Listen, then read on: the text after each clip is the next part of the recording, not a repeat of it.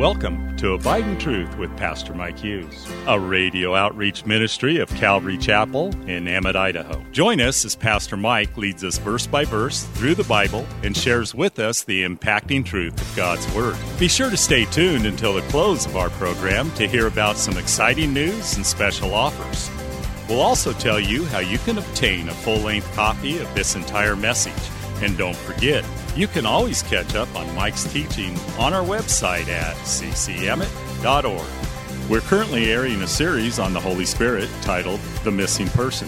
So grab your Bible, turn up the volume, and follow along with us. Here's Pastor Mike. Tonight we're in 1 Corinthians chapter 14. You know, we're talking about the missing person, a biblical search for the third person of the Trinity. We've talked about the gifts of the Spirit, and in the gifts of the Spirit in the church today, we have really two camps when we talk about the extremes.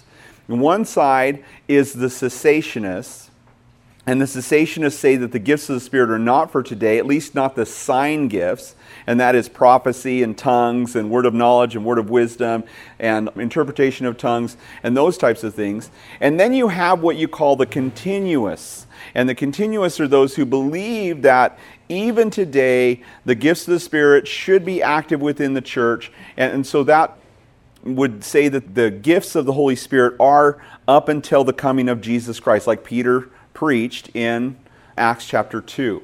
And so we fall, at least I fall, I guess I can't speak for everybody, but Calvary Chapel falls on the continuous side of things, but not to the area or to the extreme of abuse. At least let's hope not. And we don't want to end up with neglecting of the gifts, but we also don't want to end up with abuse of the gifts. Now, I will confess freely that if anything within Calvary Chapel, we are not in nearly as much danger of abusing the gifts as we are maybe of neglecting the gifts. Did you hear what I just said? So even though we believe, even though we would fall in the camp of continuous, maybe most of our experience is more of that of the cessationist. And so that's not necessarily a good thing, that we don't experience the gifts of the Spirit in our lives on a daily basis, because we should. We should experience those things. We should hear from the Lord. We should have a word from the Lord for another person, or an encouragement, or a gift of hospitality, or a gift of giving, or a gift of prophecy for somebody else. You know, and that's just what the Lord does within His church. And so, as we saw in chapter 12, earnestly desire the best gifts. What are the best gifts? The gifts that would best serve you to be able to serve others.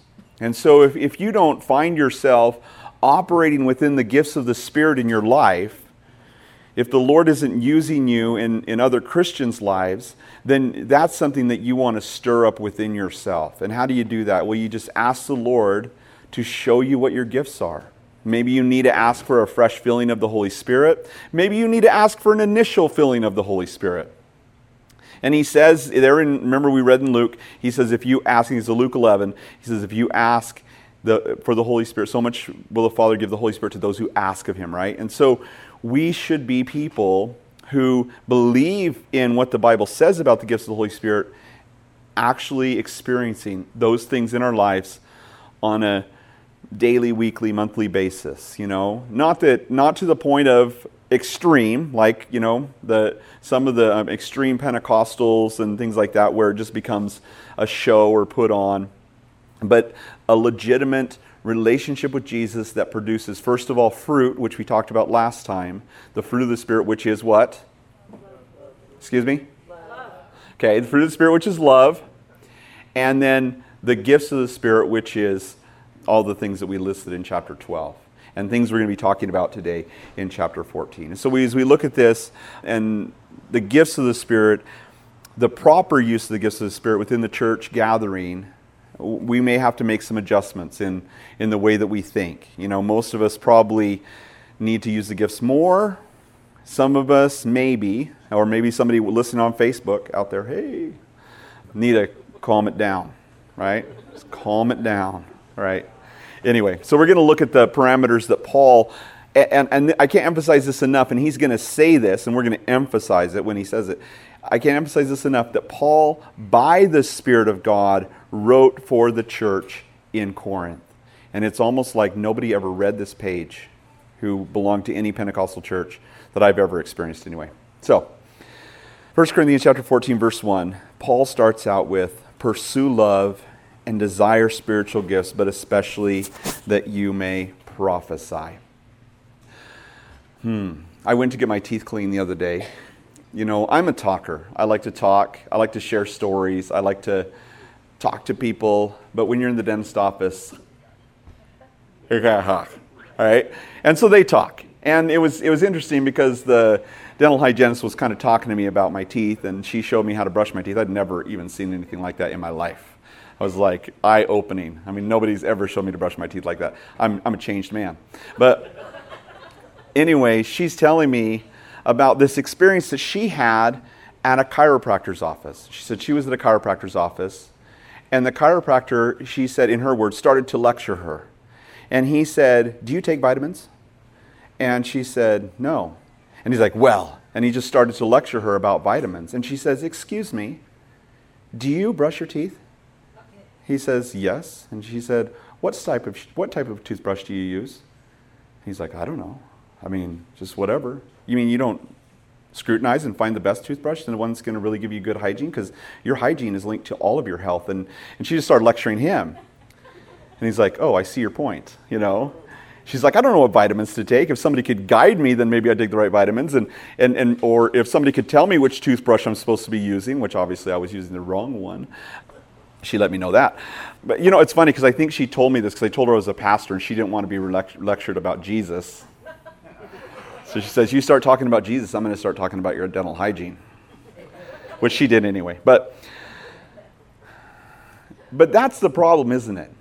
You know, concerning spiritual gifts, brethren, I don't want you to be ignorant, Paul would tell us in chapter 12. And now he starts to give us some practical things that we need to understand when it comes to the gift of the Holy Spirit. How do you use them? That's the problem. I didn't know how to use my toothbrush. She didn't know how to use vitamins. And everybody has something in their life they don't know how to use, and maybe we don't know how to use the spiritual gifts. And so Paul, so graciously and so lovingly, when he talks about this to the Corinthians, he says, here's kind of the layout. Again, don't be ignorant of spiritual gifts, brethren. But then he says, the first thing, and the supreme thing, which he covered in chapter 13, is to pursue love. So the first rule in using spiritual gifts, the first item agenda is first to pursue love. Until we've pursued love, we have no need for the gifts. Until you've pursued love, until it's love that motivates your actions and the things that you're doing, there's really no need for spiritual gifts in your life because they just get abused if you're not pursuing love first. So pursue love first and desire spiritual gifts. You should want those in your life. You know, I mean, who would want to go through life without the power, without the vitality, without the health of the Holy Spirit running through their Christian life? And so that's what he's telling us. Pursue love first and foremost, and then desire spiritual gifts, especially that you might prophesy. Now, it would seem as we go through this chapter that Paul kind of uses prophecy as a generic, kind of, as he talks about words of knowledge, words of wisdom, and prophecy, whether predictive or didactic, meaning telling the future, what God has in store for you in the future, or teaching, instructing you, exhortation type of prophecy. So when he uses this, he uses it kind of as a blanket when it comes to prophecy. And then he contrasts that with what would seem to be the Corinthians' favorite gifts, and probably most charismatic or Pentecostal's church favorite gift, which is the gift of what? Tongues, yeah.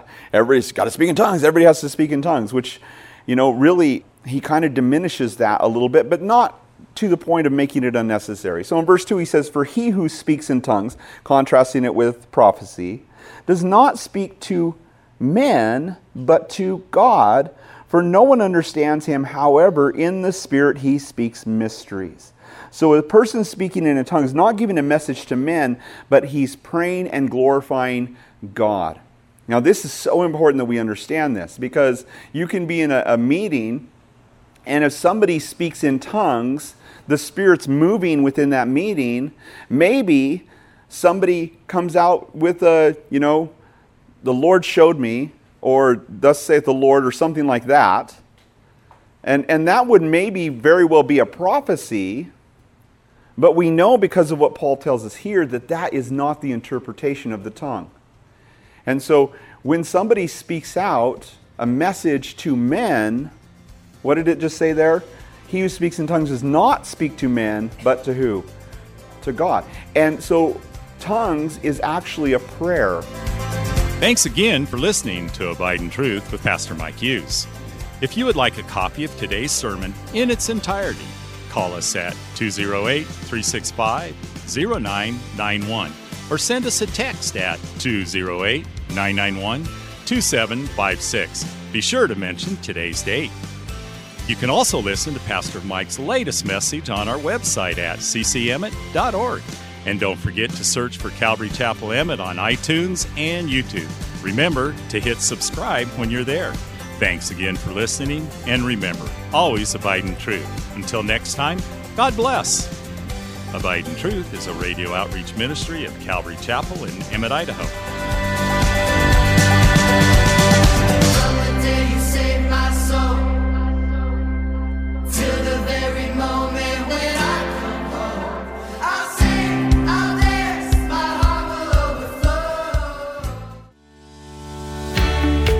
Calvary Chapel of Emmett would like to invite you to watch our services live on Facebook. You can watch us every Sunday morning at 8:30 or 10:30. Just go to our page, Calvary Chapel of Emmett, and scroll down for the live service.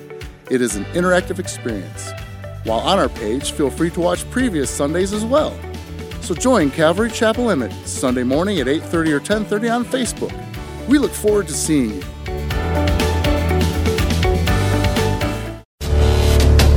Calvary Chapel of Emmett would like to offer you a free gift for joining us today. Right Now Media. Right Now Media has been called the Netflix of Christian Bible studies, with over 30,000 Bible study and discipleship videos. There's even tons of Christian cartoons for the kids. To get your free account to Right Now Media, just visit our website at ccemmett.org/right now. That's ccemmett.org/right now.